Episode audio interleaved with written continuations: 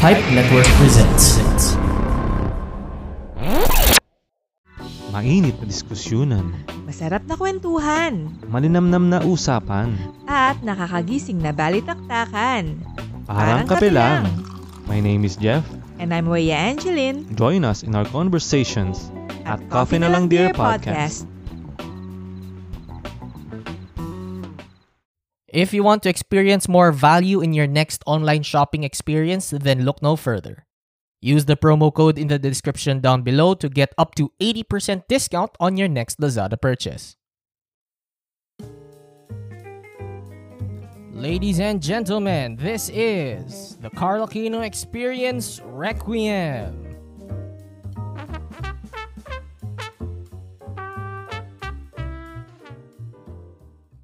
This meeting is being recorded. Hey! What's up, ladies and gents? Welcome sa isa na namang episode ng The Carl Aquino Experience Requiem. Palakpakan tayo dyan. Live studio audience. Woo! Yay! I love you, Carl! I love you too, random citizen. Alright, sige. Right here, right now sa hot seat natin. Meron tayo isang special na guest. Siyempre, lahat naman ng guests ng, ng The Carl Aquino Experience Requiem ay special. Ergo, wala ng special. Ito yung isang kasama ko sa ano, sa Pipe Network, isa sa mga head honcho natin doon.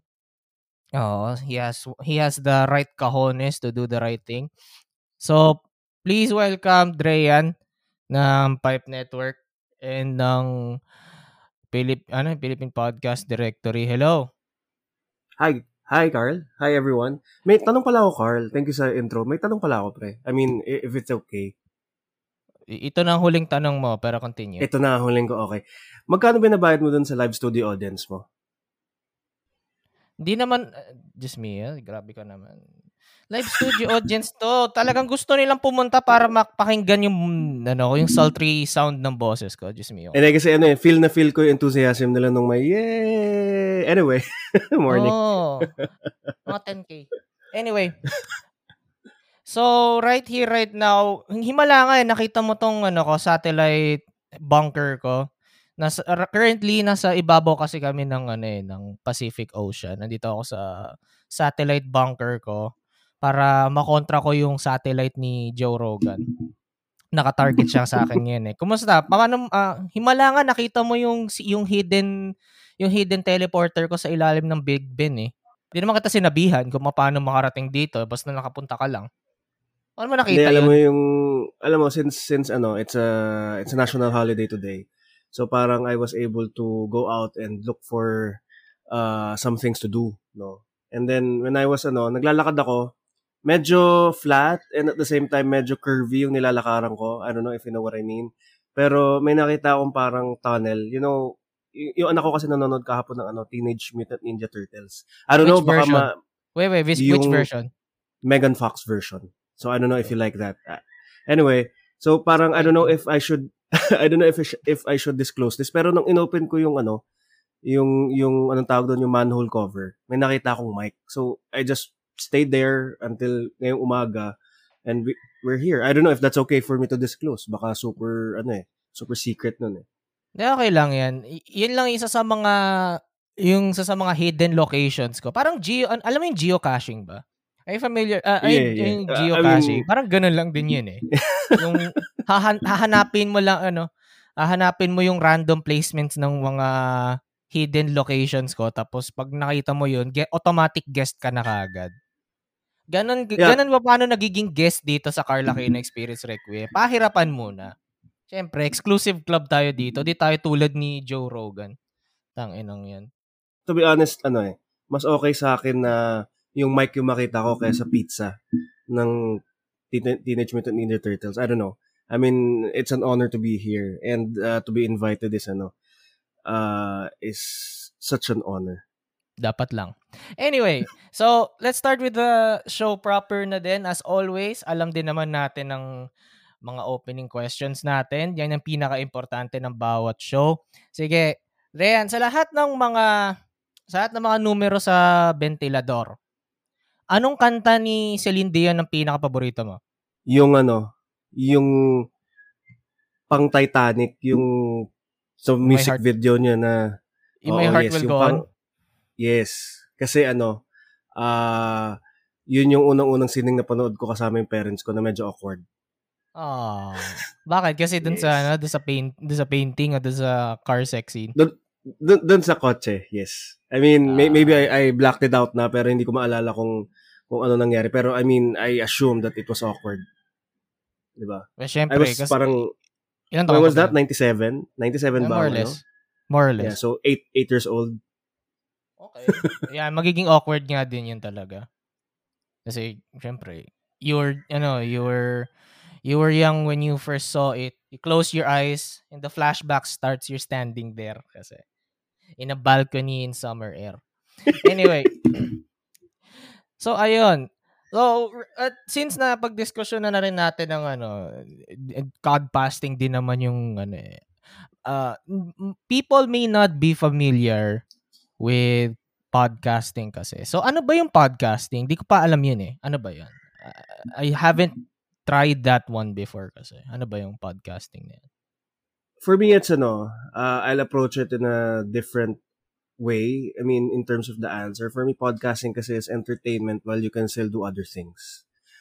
I mean, uh, nung when I started kasi watching when I was little, talaga nakatutok lang ako sa T V. And as my my responsibilities grew and uh, mas dumami, like paghugas ng pinggan, pag uh, wali sa labas, you can do that kasi while listening to something. No? I mean, before kasi yung radio, and uh, I wasn't, our generation kasi wasn't really a big radio, uh, at least for me, ah, hindi ako nakikinig ng radio talaga noon because yung mga phones na you can carry everywhere, uh, hindi siya, hindi siya mobile, mobile, no? Hindi katulad ng mga, ano, and, and dati, yung mga phones, hindi lahat may F M radio. So anyway, for me, ang podcasting is something, an entertainment medium where you can learn, listen, enjoy habang may ginagawang something. No, I mean, kasama na siya sa everyday life ng mga tao while pauwi, naglalakad,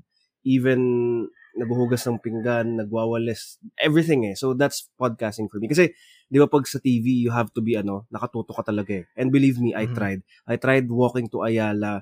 Dati yung work ko, eight p.m. So, I arrive, I, I arrive at Ayala at around seven p.m. So, lalakarin ko siya ng thirty minutes. I tried watching while walking. Hindi masaya madapa twice in a week. So, that's why, I, I guess that's podcasting. Just, just something in your ear, personal, and at the same time, entertaining. I don't know. It, it, it, does that make sense?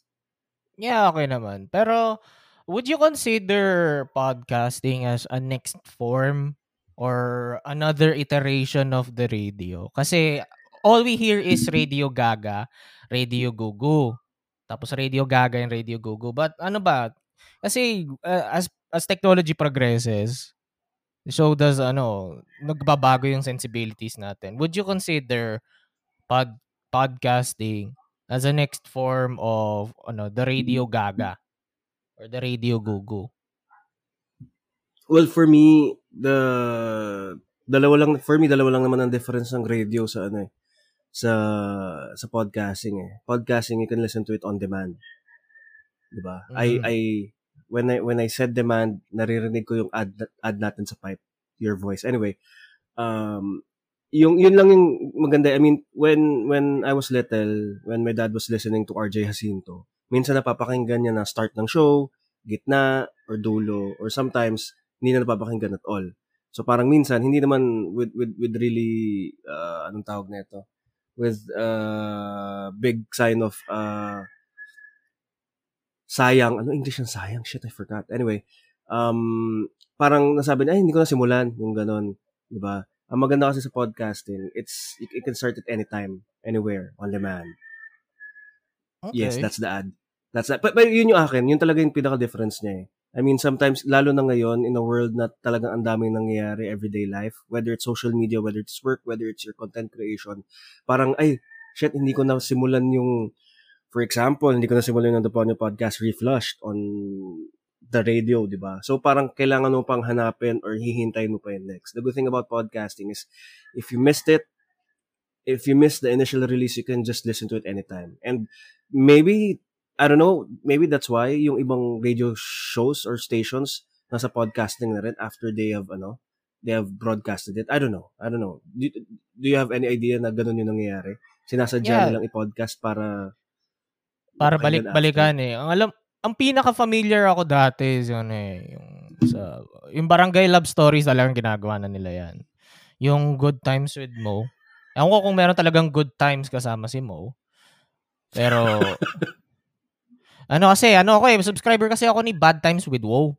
Talagang lahat ng kabad tripan, lahat ng, ano yun eh, napaka-underground nun eh. Kailangan mo pang i-access yun sa dark web. Yung Bad Times with Wow. Ano ako eh, I'm more of a niche kinda. No? Medyo pa-hipster ako pagdating sa, ka, sa, ano eh, sa mga kinokonsumo kong audio media. Yeah, are you familiar with ano ba? Are you familiar with the, no, no, with the Bad Times with Wow? I I can't say na narinig ko na, but I do know the dark web is ano, full of interesting and uh, sometimes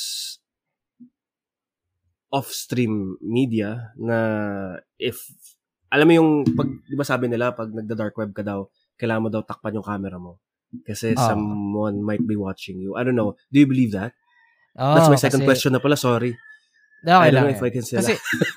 Kasi, kasi ganito yan eh. The dark, uh, the dark web kasi, it's a pathway to many abilities some consider to be unnatural kasi.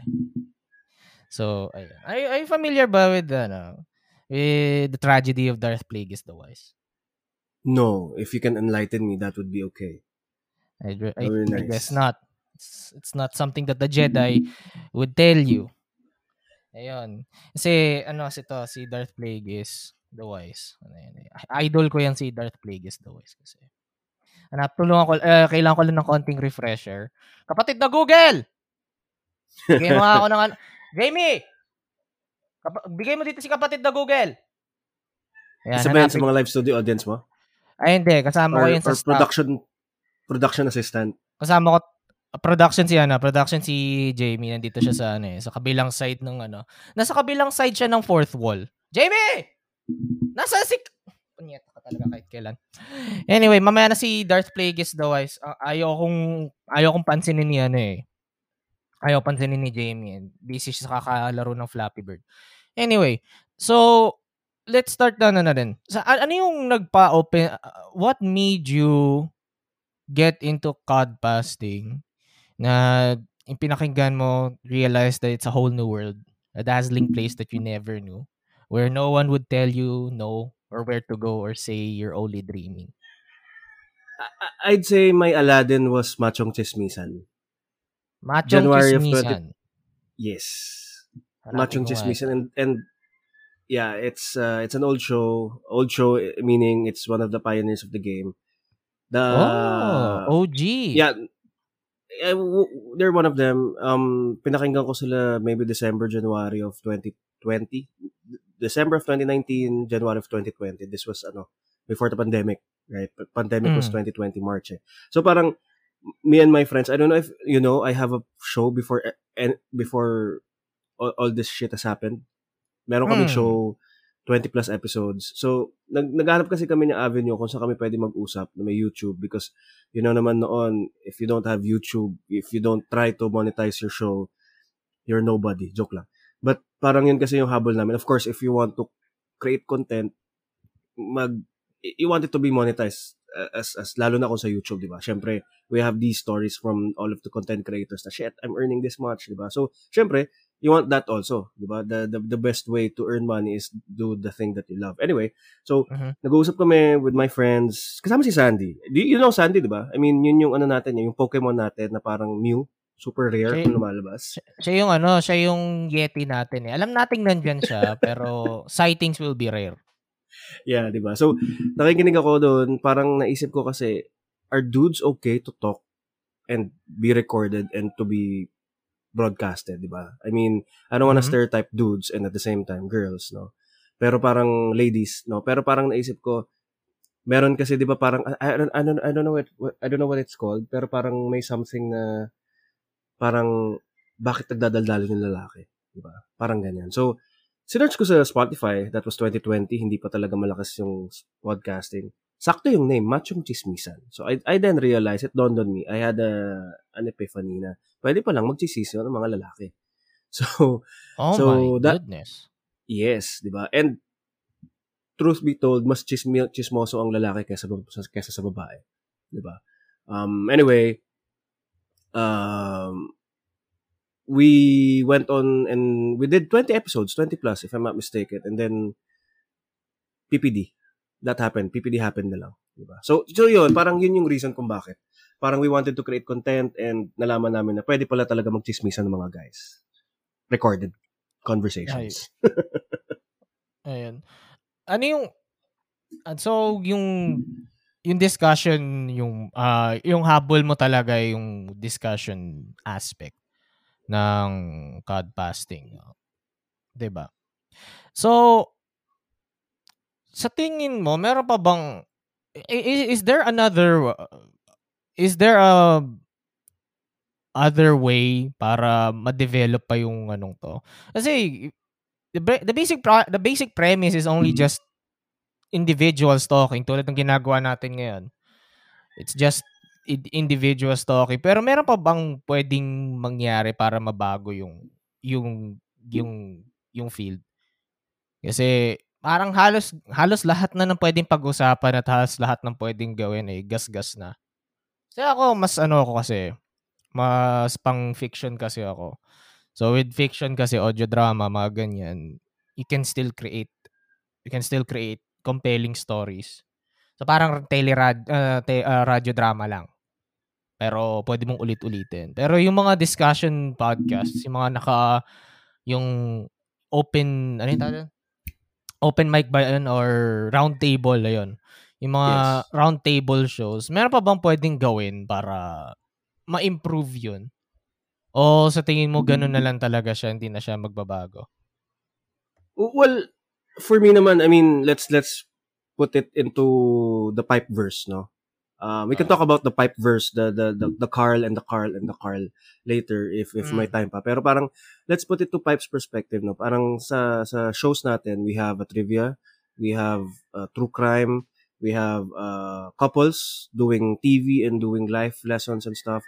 We have also T V movie. I mean, si four eighty, si review, si D C T, si The Couch Tomato. So parang lahat ng shows na yon may kanya-kanyang value, no. I, I guess for me, in terms of kung may ma-add pa, we can add some more uh, segments into it, like games, like uh, like kung ano man, no? Pero for me, it's okay to add value, pero as long as it's, it would not deviate away from the main reason why people listen to you in the first place. Parang ganon. And the value na pwedeng i-add is not the pakulo. What's the English of pakulo? Gimmick? Or whatever that right term ah, is. Gimmick. Pero yung mismong value, oh, parang yung, yung, yung, for me, ang idadagdag talaga dapat is yung value, the things that you say that can change people's perspective in life or can help them through a bad stretch. I mean, parang for example, si Raj, di ba? May show siya na, na it helps you, it, it, it helps you motivate yourself to do things. And, di ba? Tapos meron tayong The Attorney Chesho, helps you, gives you ano, parang kung ano ang gagawin in certain situations in terms of legal issues, diba? So, for me, maaring meron pang gawin right now. I, I think, I mean, we can speak, I, we, both of us can speak for the whole pipe. We're trying to figure that shit out pa. Kung ano man yung something else, no? Para we can reach a wider audience. Pero, parang, for me, what's important is the value that you bring to other people. I don't know if that's too cheesy. I don't know if you can do cheesy here. Pero parang ganun kasi yung naisip ko eh. I don't know if you agree. Yeah, okay lang din.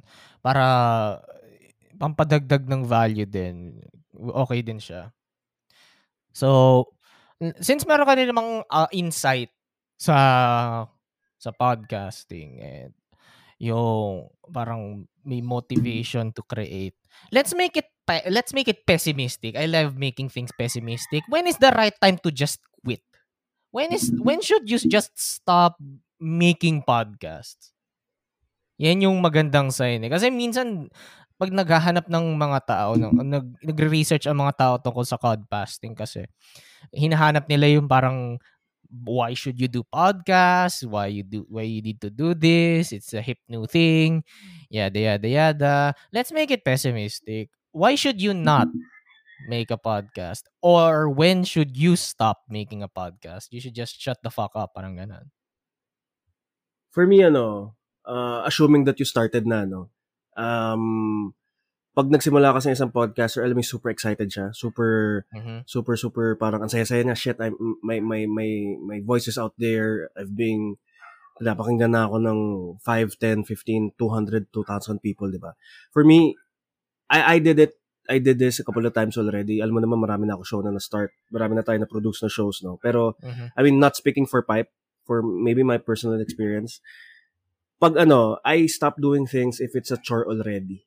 Parang pag iniisip ko na ah, magre-record na naman bukas. Alam mo yung, sometimes kasi, di ba, when you're recording something, you're excited to to speak, di ba? Pero sometimes uh. kasi, it's gonna, parang chore na siya na gigising ako ng, ng maaga or I'll stay up late para makapag-record and I have to research this. Yung pag, alam mo yung mga internal reklamo. I, I know everyone has internal reklamo, di ba? Yung parang mm. kinakausap mo yung sarili mo to do things. Pero parang it's not it's not that you should stop. Maybe you should re- rethink first na why am I doing this in the first place? If it's for speaking out, if it's for voicing out your worries and your complaints, or just if you're trying to make money, just parang reevaluate muna yung sarili mo if you feel that it's a chore already. Diba? Yun yung pinaka, pinaka, ano eh, pinaka uh, nangyayari. I mean, P P D, we, I decided to post, stop muna P P D because it became a chore, and at the same time, life happened. I mean, mm-hmm. nung, simu- nung ginawa kasi natin yung P P D, it was ano eh, uh, pandemic. Some of us didn't go to work, some of us didn't have work, di ba?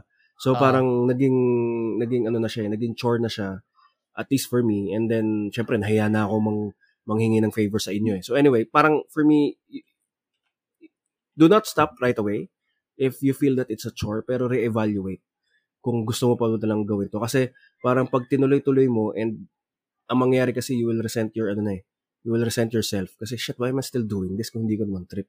Am I still doing this for the fans? And that's another aspect.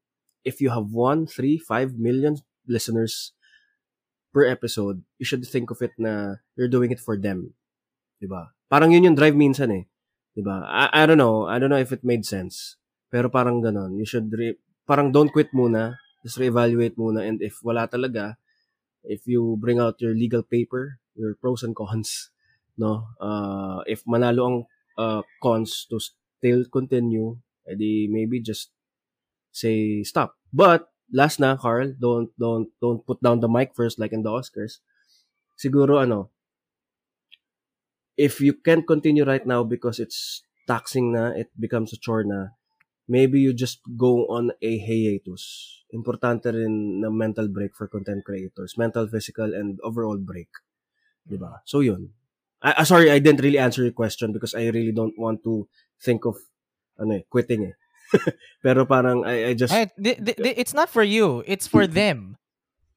Please shut the fuck up. Anyway, so nebiro lang. Yung sa oh, dito. Uh, since nandito rin naman tayo sa concept ng quitting and pausing. Is there a show na pinick up mo? And then sinabi mo na this is fucking bad. This is atrocious. I don't wanna continue with this anymore. Meron ka bang napakinggang ganun? Una, sobrang excited mo, then nung tinuloy-tuloy mo na, putang ina, anong klaseng basura to? Ano nangyari dito? Parang ganun. So it was good before and then it went just downhill? Pa- pwedeng ganun. Pwede rin yung parang una, ina-expect mo maganda, then nung pinakinggan mo, hindi mo na tinuloy kasi hindi mo nagustuhan. Meron bang ganun? I could name a few sa akin. Pero sila puro mostly fictional eh. Fictional pod, fiction podcast eh. Pero sa perspective mo, meron ka bang ganun din? Parang wala. Pero sometimes kasi hindi ko na pinapakinggan yung ibang shows, whether it's international or, or local. Hindi ko na napapakinggan because some other shows went along. Parang may dumating na bagong show na should I spend my one hour here or there? Diba? Parang ganun yung nangyayari. Pero sooner or later, I mean, we have twenty-four hours a day. And, and uh, like I said, no, podcasting, you can be entertained na kahit kung ano-ano ginagawa mo. So, parang, um, no, wala. Parang ano, ano for you wala for you pa. Ba ano nangyari? Wala pa. Yes, wala pa. Wala para, para sa iba ano nangyari without naming any shows or whatever. Ano nangyari? Parang nam, wala na yung yung yung allure kung bakit mo pinapakinggan yung isang show na yun. Kaya nawala na. It's not just sa allure kasi sa akin. Yung mga pinapakinggan ko kasi mostly majority non-fictional kasi mas prefer ko uh, immersed ako sa isang world, isang isang storytelling world. Kaysa dun sa eh, parang round table, mga ganyan. I have a certain disdain for local round table shows kasi. It's not na dinadown ko yung mga ano, itong ginagawa nga natin eh, interview style. It's basically just a round table na pabalik-balik. Yun, di ko masyadong dinadown yun. Pero ako, mas gusto ko lang kasi personally, yung mas na-immerse ako sa isang fictional world. And or, yung merong sinasabi sa akin na interesting na bagay. Yung isa sa mga tinigilan ko, sasabihin ko, mag, mag-name drops na ako.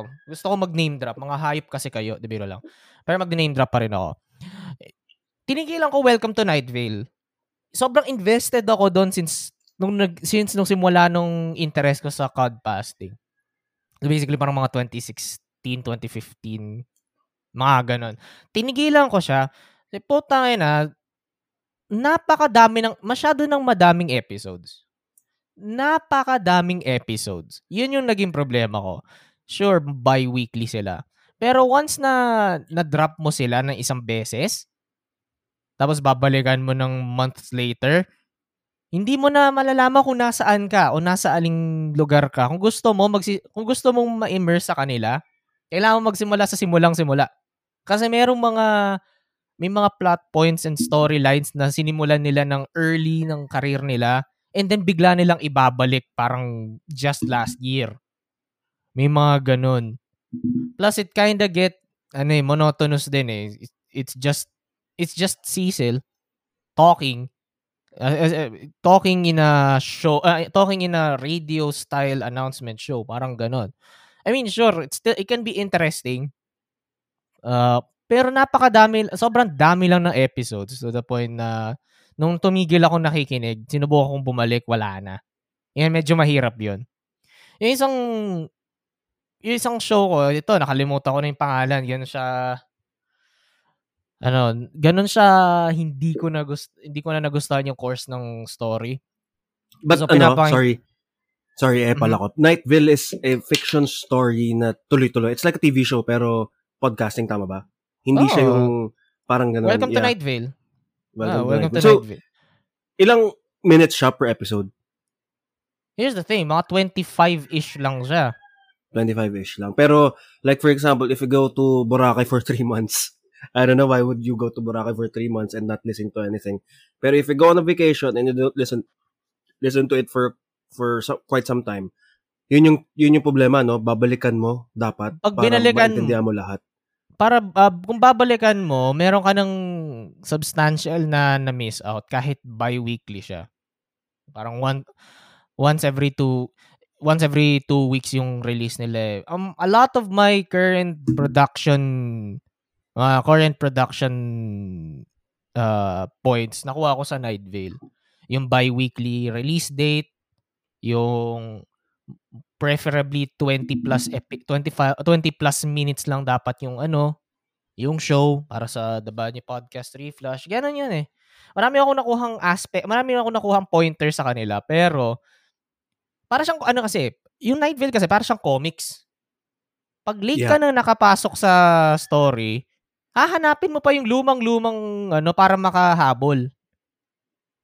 Eh, alam mo naman yung mga comics, 'di ba? Pag ang daming kaganapan doon, hindi mo kaagad hindi mo kaagad masusubaybayan kung late ka nang nakapasok. Parang ganun yun eh. So going back lang, doon sa isang show na pinakinggan ko, it was okay-ish, I think. Premise, uh, okay siya. Premise niya, isang lalaki bumalik sa sa isang eh, sa, sa hometown niya para mag-solve na isang mystery na nangyari nung kabataan niya.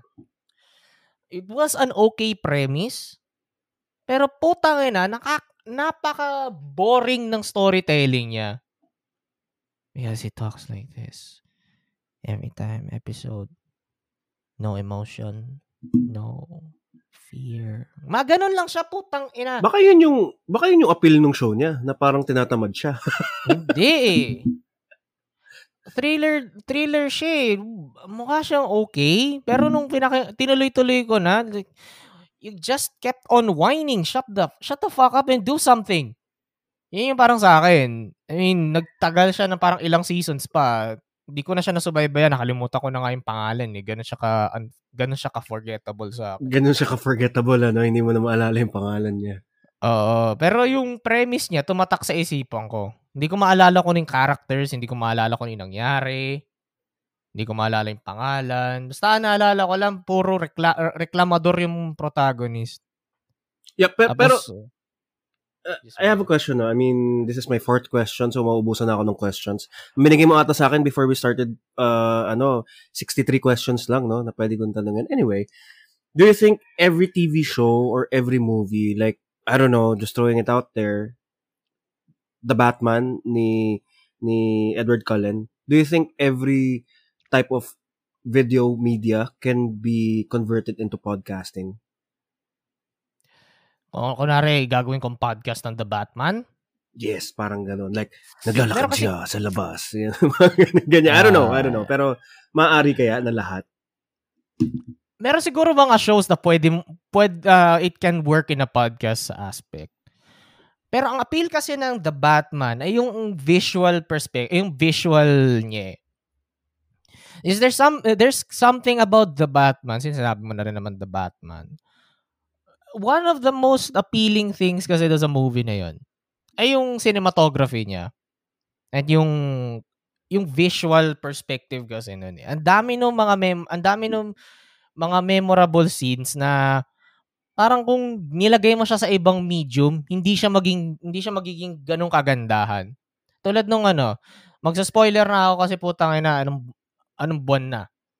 Then nung uh, yung hinahabol ni Batman si ano, si Penguin dun sa bridge gamit ng Batmobile.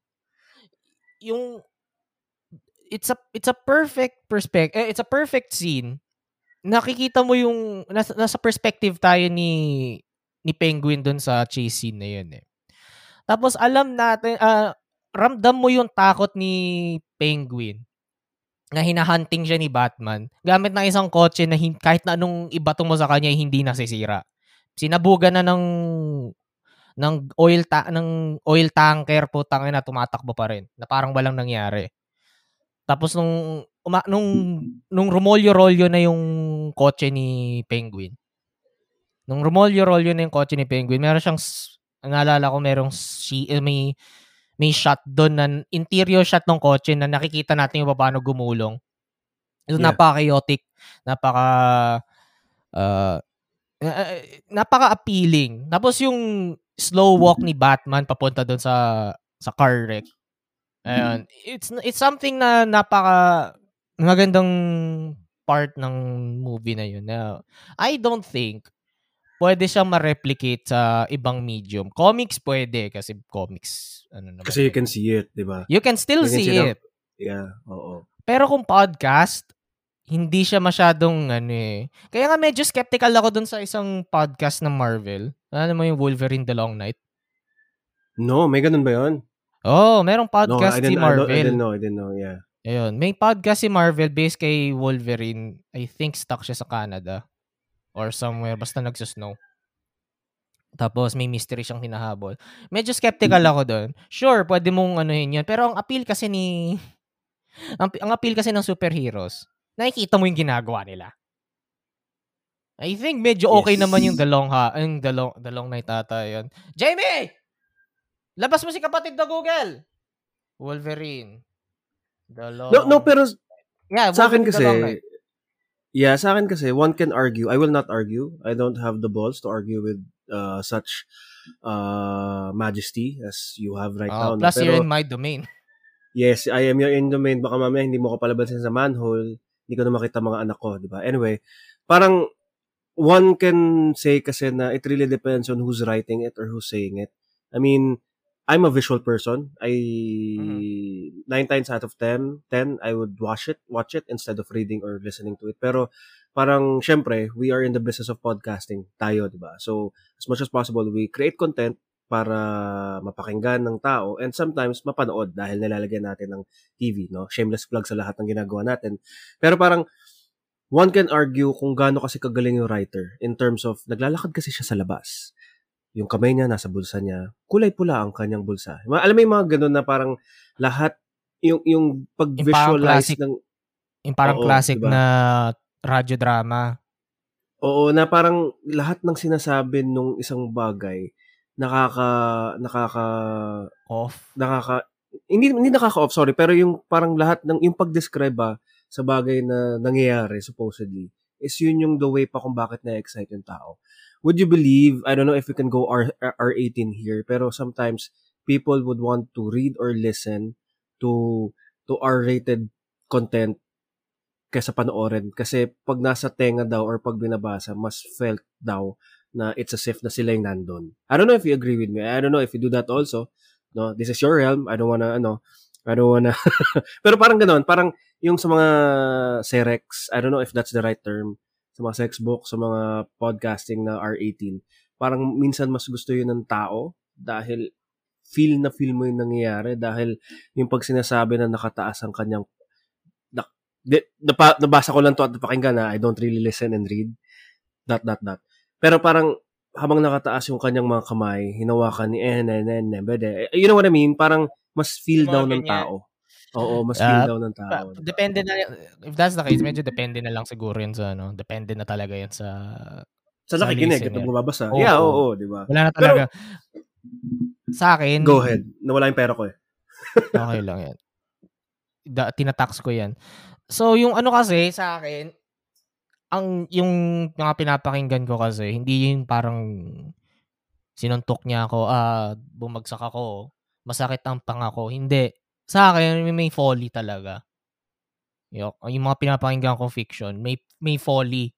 Yung talagang may walking sound effect, may may may, may sound effects talaga para pakiramdam mo nandun ka talaga, wala lang yung visual aspect, may ginagawa ka lang. Dinidistract mo yung sarili mo.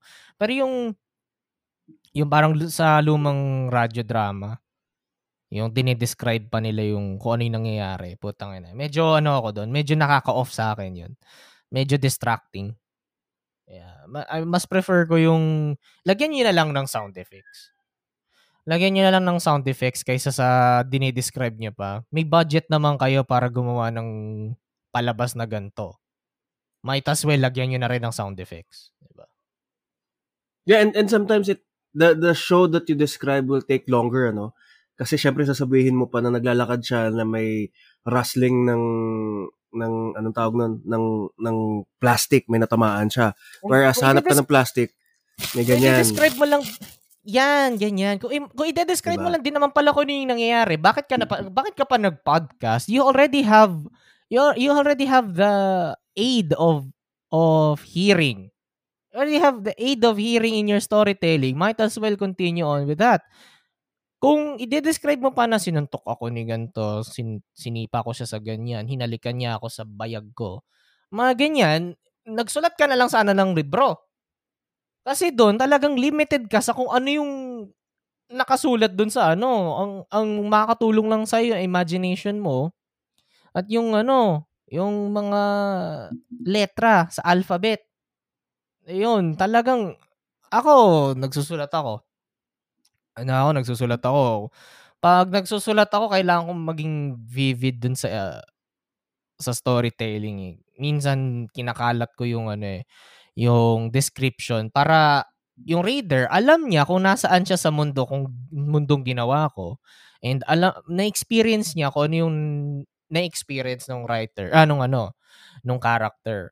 Kung podcast kasi, wag mo nang, hindi mag, parang hindi kasi maganda yung sina dinedescribe pa nung karak- nung tao yung action niya o kaya yung sound effects sinasabi pa niya, gawin mo na la- uh, lagyan mo na lang ng sound uh, lagyan mo na lang ng folly kasi mas sulit pa yun, nakaka-distract lang yun sa flow ng storytelling, lalo na kung Lalo na kung may dialogue silang pagkahaba-haba.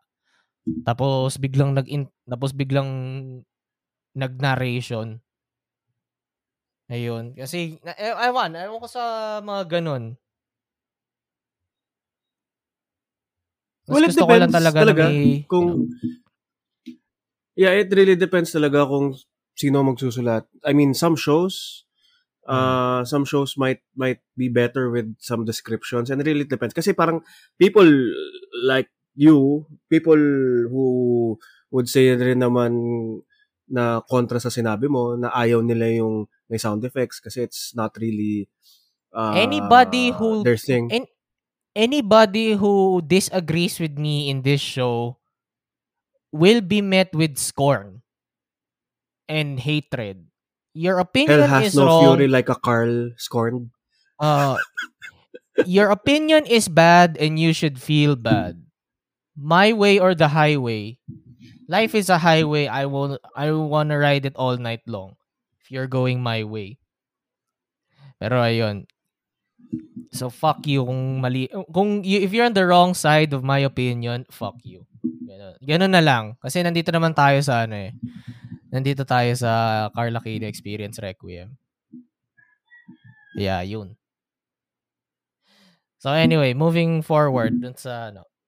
Since nandito uh, nasa production sa production aspect din naman tayo ng codpasting. Sa lahat ng equipment na ginagamit mo, sa lahat ng ginagamit mong equipment para gumawa ng isang palabas o kaya mag-produce, ano yung pinaka-paborito mo? Can it be my brain? Joke lang. No, not my brain. Hey, okay lang. Uh, go. Pangatawanan mo na yan. Sige, yung brain ko na lang. It's not because I'm smart. I mean, I'm I, I don't have a high I Q. Pero what I might say is that parang yung mga ideas, weird, uh, out of this world ideas, not just me but in in general, no, parang yung when you use kasi your thoughts and your uh, ideas and put it into a show, parang maganda kasi, no. um I don't know if you know this, pero I my favorite show of all time is One Tree Hill. It's a teen show nung early two thousands. We were like ten, fifteen, so we weren't even allowed to watch it back then because mm-hmm. we were young pa. Pero yung show kasi na yon, it was a show about teens. There was a writer. They did movies. Siguro if they did that show right now, maybe they even uh, did podcasting. So parang dun kasi sa show na yun, it taught me na lahat is posible as long as you put your, as long as you think about it, right? So yung isa nag-isip ng show, they did the show. Yung isa nag-isip ng book, he wrote a book. No? Parang ganun lang talaga eh. And, and, in everyday lives, I mean, like for example, dun sa Eight Questions, our show, one mm-hmm. of the shows that uh, that I created. No, parang it's it's eight questions. Well, it's it's on the it's on the nose na there, di ba? It's nasa, nasa medyo medyo self medyo self-describing na rin naman yung title. Kaya nga, di ba? So so it, they have eight questions, and then naisip ko, what if we ask eight people eight questions, no? And then Maybe, and maybe that's gonna be okay, pero naisip ko i-supercut ito na yung lahat ng questions, one of one of the eight questions, lahat sasagutin sa isang podcast, nung, sa isang episode ng podcast. So parang ganun. So parang, like like I said, I don't wanna toot my horn, pero I wanna say that that show is good. At least, da- dahil ako yung gumawa, di ba? Tooting my horn again. Pero parang, at least yun, proud yung, ka, yun na lang. At least proud. Yeah. Oo, sabi, sabi ng nanay ko, lahat ng gagawin mo kahit madapa ka sa kanto, just make sure na proud ka pag tumayo ka, di ba? Parang but wow. I guess that's the ano, that's the idea, no. Yun yung pinaka gusto ko, my my my creative mind. I want to say creative mind, but pero let's just say my mind. Yun yung pinaka paborito kong gamit. Kasi I want to say my mic, pero it's not all the time that I use my mic to create shows kasi kadalasan ng shows puro producer na lang ang ano ko, ang producer ang, role. Producer role. Pero that's a nice ano ah, thing ah.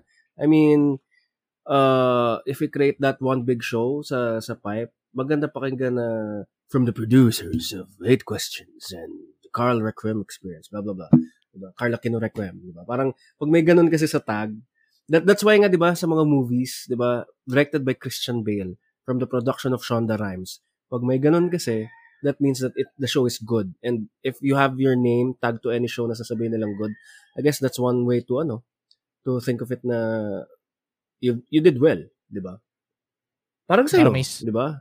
Mm. Parang sa'yo, parang you had T B P R, and since you had you have T B P R and you said that uh, you're gonna create a show, Carl, Carl Aquino, this one, no? Si C A E R, Carl Aquino Experience Requiem. Thank you. Sa C A E R, people would listen to it because it's your show, di ba? Parang ganun. It's my time. It's your time. It's your time to talk. Okay, bye. Pero ayun, I kinda agree with that. I kinda agree with that sentiment. Kinda lang. Kasi kailangan medyo aloof ako dito sa show ko. Hindi ko na nga nagagawa yung aspect, hindi ko na nga nagagawa yung part na medyo dapat aloof ako and sarcastic. Pero I don't wanna, I don't wanna, I don't wanna make a bad impression on the guests. Kaya medyo tinatone down ko na lang. Mostly, no, pero mostly, can I say one more thing? Sorry ha. Ang daming one, one things nung ginagawa mo. I don't know why. It doesn't even matter how hard you try. How hard you try, yes. Oh, no, I mean, when when when I started uh, with the Podcast P H, I think, I, I did mention this to you a couple of times, and hindi lang ako nagsabi sa'yo nito. Pero some people really enjoyed writing their episodes or really parang uh, enjoy, enjoy, enjoying, sorry, enjoying the things that they do because of you. I mean, you, si, si Carl ha, not si Q, but si C A R L. Kasi parang, remember nung pandemic, you got stuck in your office. Uh-oh. Tapos you had to write down. Yun yung nakakatuwa kasi you really write down your your your episodes, kung anong gusto mong sabihin, kung ano yung mga things sa trip mo. And that means that people can do that also. So, yes, thank you. I, I mean, I, I know I mentioned this before and I know some someone... I don't know if that's true. Pero may nagsabi na rin ata sa'yo noon on noon. Pero parang it really helps. No? I, I guess that's the idea of community. Like Podcast P H. Nakikita nung isa na, oh shit, ito yung ginagawa niya. Okay. Yun na rin yung yeah. gagawin ko. Kasi it's nice, eh, di ba? So, yeah. Yun. Yun yung masaya dun eh. We, uh, we live in a society. Yan. We are in a... We're all in this together. Baga ganyan. Nakakatuwa talaga. Kaya yun. Yeah, guys, if you keep on, ano, just keep on doing things that you love and you will never have to work. Hindi, you still have to work a day in your life kasi kailangan nyo na pambayad ng bills. Pero at least natuwa kayo yeah, sa ginagawa. Yeah, onti lang, onting work lang. oh, konti lang. Diba sabi nila, sabi nila, you do something that you love and you don't have to work the rest of your life, diba? Um, you still have, I don't know if... You still have to pay your fucking bills. You still have to buy you do. food. You Yeah, you, you do, do naman. You, pero you still need to do those shit. Yeah. Come parang on. si ano, si I have another thing. That's a recurring Al- thing for the past forty alam mo, minutes. In, alam mo, Dreian has a lot uh, of things. F- fun trivia, merong, nakakikinig kasi ako ng mga scam baiters eh. Nanonood ako ng mga scam baiting videos and may mga, may mga tumatawag sa mga, mga nagsascam sa mga tao online and sa mga te- telephone. And yung isang pinapanood ko, tinatawagan niya mga Indian tech, sc- tech support scammers. And ang napansin ko doon, sobrang dalas silang sabihin ng one thing. Do one thing. Ganyan. It's an Indianism. Indianism yan yung parang terminology na uh, term or phrase na sila lang nakakatindi pero hindi siya masyadong kilala sa sa sa other English-speaking native. Parang Philippinism. Merong ding ganyan mga Philippinism dito sa kanila, sa Indianism. Merong do one thing. And every time na sinasabi nila do one thing, sampu-sampu ang hinihili, ang dinidescribe nilang kailangan gawin. So parang do one thing, grab a fresh piece of a pen and paper, and then you go to your bank, and then you depo- and then you withdraw ten thousand dollars. Ganon. Kunyemas. Do one thing, tatlo na yung pinagawa mo sa akin, hayop ka. Pero ayan, continue, sorry. Na, na, I went on a so, tangent. No, it's okay. I mean, number one, hindi ko alam yung sabihin ng I went on a tangent. You don't have to explain it right now. I can Google it later. I wanna call my daughter, like you're calling Jamie, pero baka magising. So, ayan. Gusto ko lang sabihin yung sa ano, I don't know if you know Dude Perfect, yung YouTuber na with uh, trick shots, whatever, whatever. So ah, they, they started, interesting. Yeah, they started twenty ten, twenty eleven, twenty oh nine sa YouTube. Isa sila sa mga ano, I would say pioneers of ano, YouTube. So mm-hmm. they were just doing trick shots sa dorm room, sa bahay, sa backyard. Uh, basketball nakatalikod, baseball nakapikit yung mata. And now they have sixty million subscribers and they have like this big ass factory type na office nila na doon nilang ginagawa yung ano nila, yung trick shots nila or their, their content. So parang ang, I guess what my point is, they started off na they tried to do small content, tapos nung kumikita na sila, nag-resign na sila kasi their income and the content can pay na for the ano, the bills, no. Parang siguro ah, naka- tayong... sobrang saya nun. Sobrang saya. Oo, 'di ba? So parang may, ang nakakatuwa lagi yung comment. Medyo gasgas na yung comment for others pero for me hindi. Look at these guys, sabi nung sa comment. Look at these guys goofing around, shooting hoops and they're earning. Parang ganoon, 'di ba? Like like for example us. If we if it comes to a point that it it will come to that point na kumikita na tayo because of this. Parang masaya na lang tayo magdaldalan and we're earning money, 'di ba? Isn't that ano? Isn't Imagine that nice? You getting Imagine getting paid to say bullshit. Yes, di ba? May ganun sa States, di ba? three million YouTube ano, listens. Ay... Ayan. Sino ba yan? Si Joe Rogan ba yan? Karib- direct, know, direct competitor ko si Joe Rogan eh. Why do you think nandito ako sa satellite ko? Ah, di ba? Mam- mamaya, Pero, mamaya, baba- mamaya sisirain ko yung, yung satellite nun eh. Gamitin ko yung laser beam ko eh. O, tangin lang yan. Pero you yung stole me ganun your... Ba? You stole me a fucking studio. You fucking wanker. Did you? Yung sa mga ganun ba, Carl, do you think luck plays a role in it? Or Ay, sometimes oh. you just work hard enough to reach y- your Ganto potential? Yan. Here's the thing. Pahir, ano, bibihira yung mga rags to riches stories. Nahala, alam naman natin bibihira yung mga rags to riches stories. There are a lot of factors that can play on a success story. Sure, nandiyan na yung yung hard work. Siyempre, backbone na pinaka backbone na backbone yung hard work. Pero ang pinaka ang pinaka nagbo-boost sa iyo diyan ay sin, yung either sinuwerte ka talaga, nagkaroon ka ng isang breakout episode or isang breakout show kang ginawa, isang breakout role kang ginawa. E maliban doon, merong tumulong sa iyo na outside force. Merong either there will always be some kind of nepotism or support na mangyayari dyan. Tulad niya, alam mo yung, tinan mo yung mga ibang mga C E O. Sure, sure as hell, meron silang mga ano, may pinag, pinaghirapan nila yung posisyon nila dyan.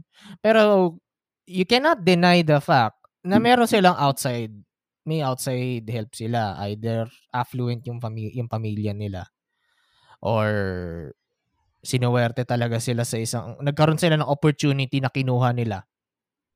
May nag-open ng ganyan. To, parang yung mga... Yung mga nagsa-scholarship ng... Ano? Ng athletics. Kung walang ganun, most definitely, mahirapan silang makatuloy sa...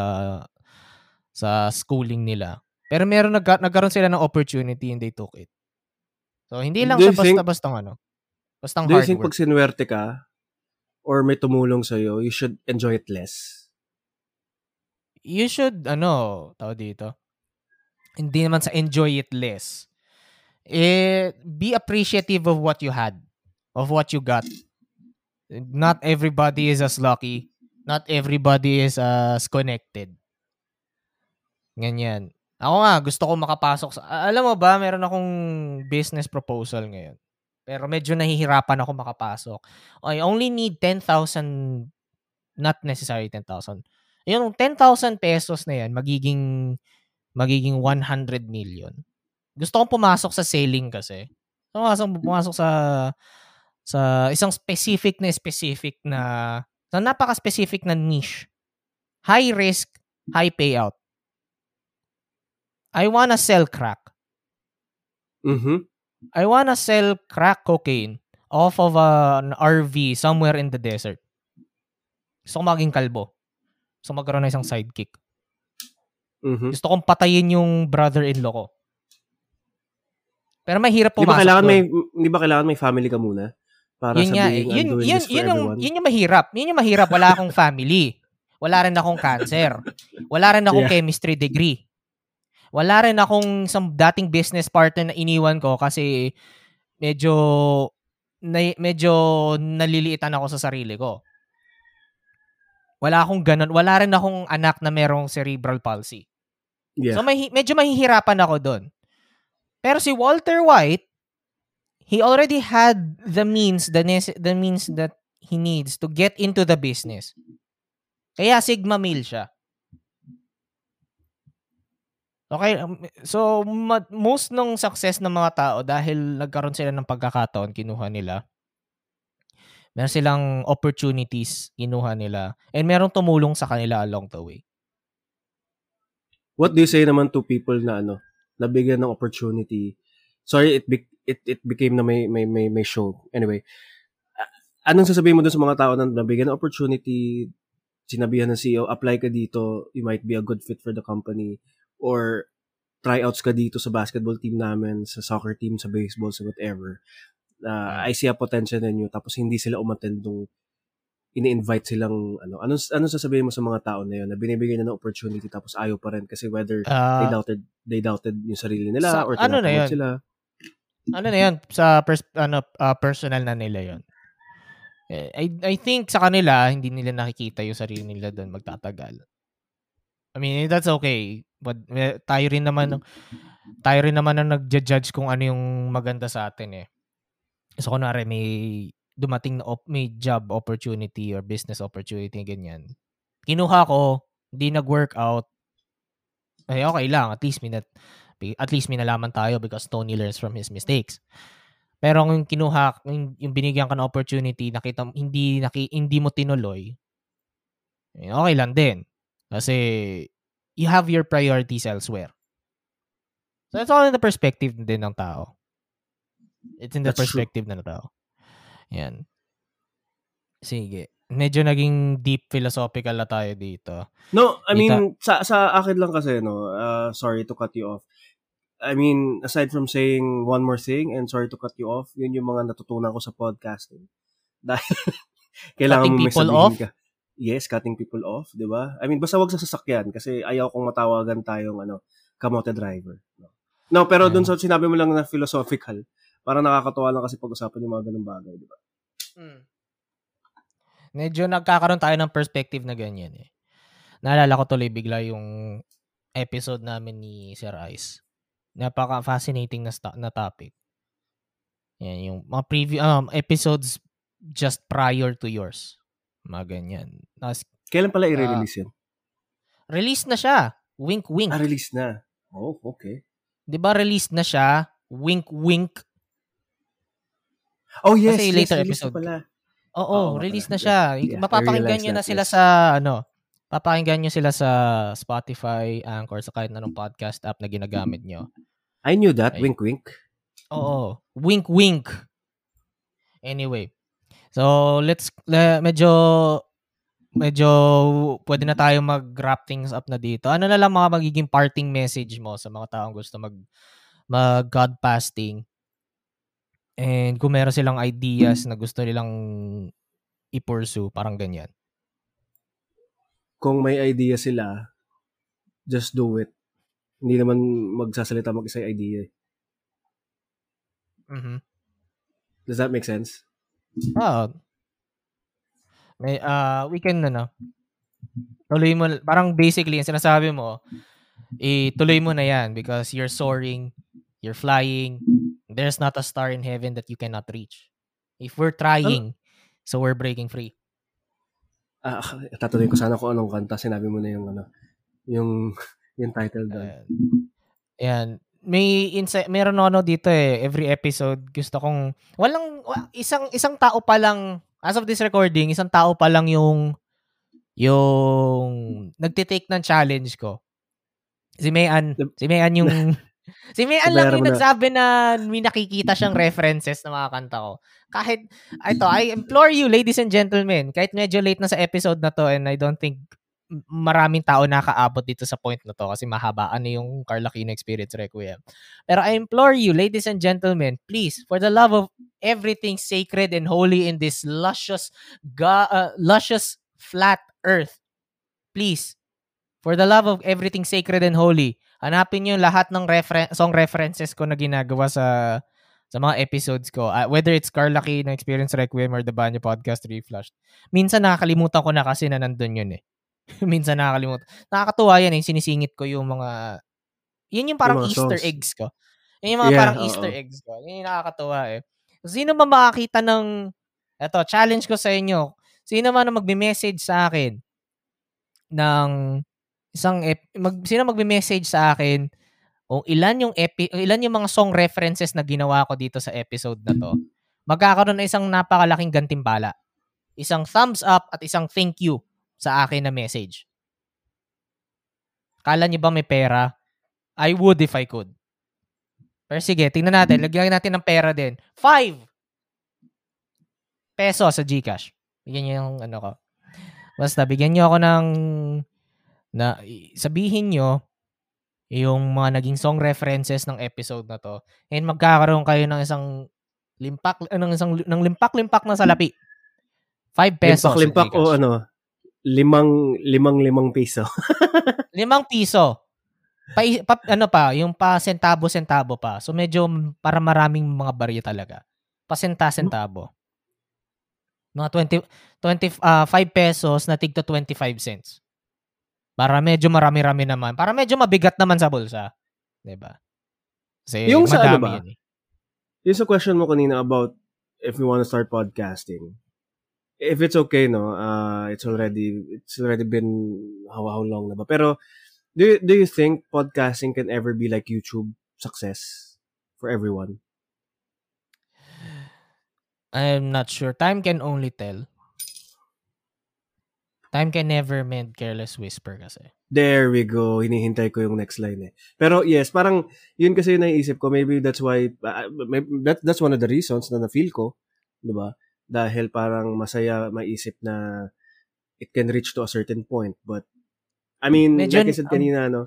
Sa perspective yeah. pa rin natin ngayon, ano eh, medyo niche pa rin ang podcasting. I'm sure mas yeah. accessible na siya. Spotify, Anchor, YouTube, may mga, may mga, podcast na YouTube naman sila. Pwede yun. Pero medyo niche pa rin yung podcasting eh. Hindi siya masyadong kalat sa consciousness ng mga tao. I mean, uh, sure, every year lumalaki yung podcasting sa U S and sa world. Sa flat earth natin. Pero, ano eh, hindi siya, hindi siya obvious kaagad eh. Di tulad ng YouTube. YouTube, nagsimula sila matagal na. Tuloy-tuloy sila. And they haven't been... Uh, the sh- the videos kept coming and they don't stop coming. They fed to the rules and they hit the ground running. So, ayun. Yeah. Siguro, ano na lang siguro, no? Like what I said kanina, if you have an idea, if you want to make a show about the streets and you're recording it while doing a headstand, have at it, diba? If you have an idea, just go for it. Sometimes kasi if you have an idea tapos wala kang gagawin sa buhay mo about that idea, parang malungkot lang ang feeling dahil hindi mo nagawa and may mauuna sa'yo tapos it's, it's going to be a big success. I don't know. Basta sa akin, if you have an idea, just go for it. Kaya nga diba sa ano, tulad na sinabi ko sa'yo kanina, in terms of the best tools that I use, my favorite tools, yung talagang ideas talaga that are in my head. Kasi if you have something and you feel that it's okay and it, it can go some places, just go for it. And if it they don't go places, the idea, it's okay. Which at least na-try mo. Diba? Mm, at least nagawa. Diba? Parang gano'n. Oo. Yun yung pinaka-importante sa akin kasi I don't wanna, ano, I don't want to uh, parang live my life having regrets. Diba? Parang, yeah, it's your life. It's now or no, never. It's now or never. Butin sinabi mo yun. Diba? Nakakatuwa talaga. Ayan yung nakaka, ano eh, nakakatuwa talaga eh, na medyo naki, may nakikisakay sa, ano. Bibihira yun sa akin eh. Yung mga guests na nakikisakay sa mga, mga references ko. Bibihira talaga yun eh. Basta yun. Yeah, but, but yeah, I mean, dito sa show na to, thank you for, I don't know if we're ending na, pero can I say goodbye na ba? And say my oh, piece. Sure. Oh, yeah. So thank you for inviting me here. Yeah, thank you for inviting me here. This is one of the latest na na interview ko, na interviewhan or where I guested. It's nice pala talaga. No, walang pressure. Kadalasan kasi nang kung saan ako nagsasalita or kung saan ako nakikinig, kadalasan i-edit ko pagkatapos. This is a nice feeling na wala akong gagawin pagkatapos. Ay, diba? Meron ka. But, may gagawin ka pa. Anong gagawin ko? Mag-share? Bibigyan mo ako nung, uh, pag, in-uplo- pag sa upload nito, share mo. Tapos bibigyan yes. mo ako ng picture mo.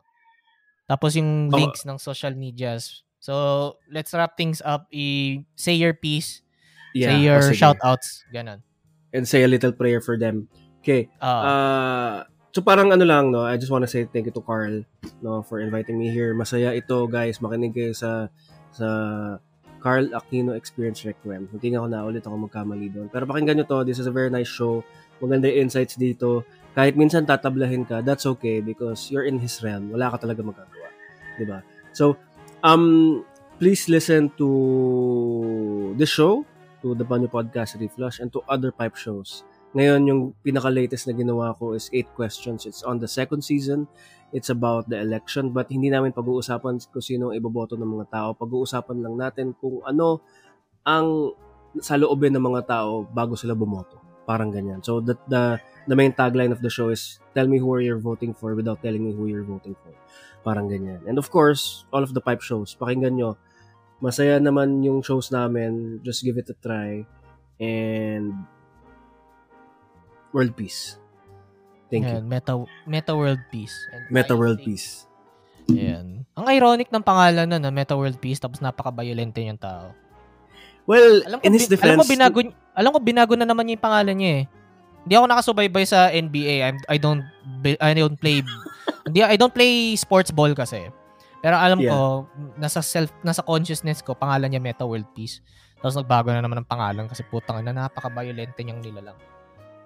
Well, he changed. Well, as per him. Ayun. Sige. Maraming salamat, Dreian, at nandito ka. Mamaya-maya lamang ay i-eject na kita dito sa sa satellite ko. So, magpaalam ka na sa mga anak mo. Dahil hindi ka na nila makikita. It's not that hindi mo na sila makikita. Hindi ka na nila makikita. Ayun. Kasi i-eject kita sa outer space. Sige. Mamaya-maya lang dito pagkatapos ng... stop button ko dito. Sige. Maraming salamat ulit, Dreian. Thank you. So, Darla you Dylan, na... pag hindi nyo na ako nakita ulit, mahal I ko kayo. Bye-bye. Sige. And with that, we wrap things up with this episode. So, abangan nyo ibang mga ano. We're already in the uh, we're already in the deep end. We're far from the shallow now.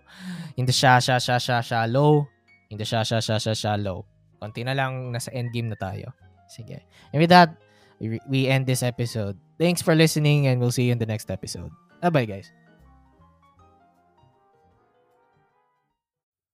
Thank you for listening. If you enjoyed this episode, don't forget to like, share, rate, and subscribe to the podcast. Follow us on Facebook and Instagram at Stories and Podcasts. If you want to learn something new and useless about the world around you, you can also listen to the Banyo Podcast Reflushed. The Carl Aquino Experience Requiem is available on Spotify, Anchor, or any podcast app that you use.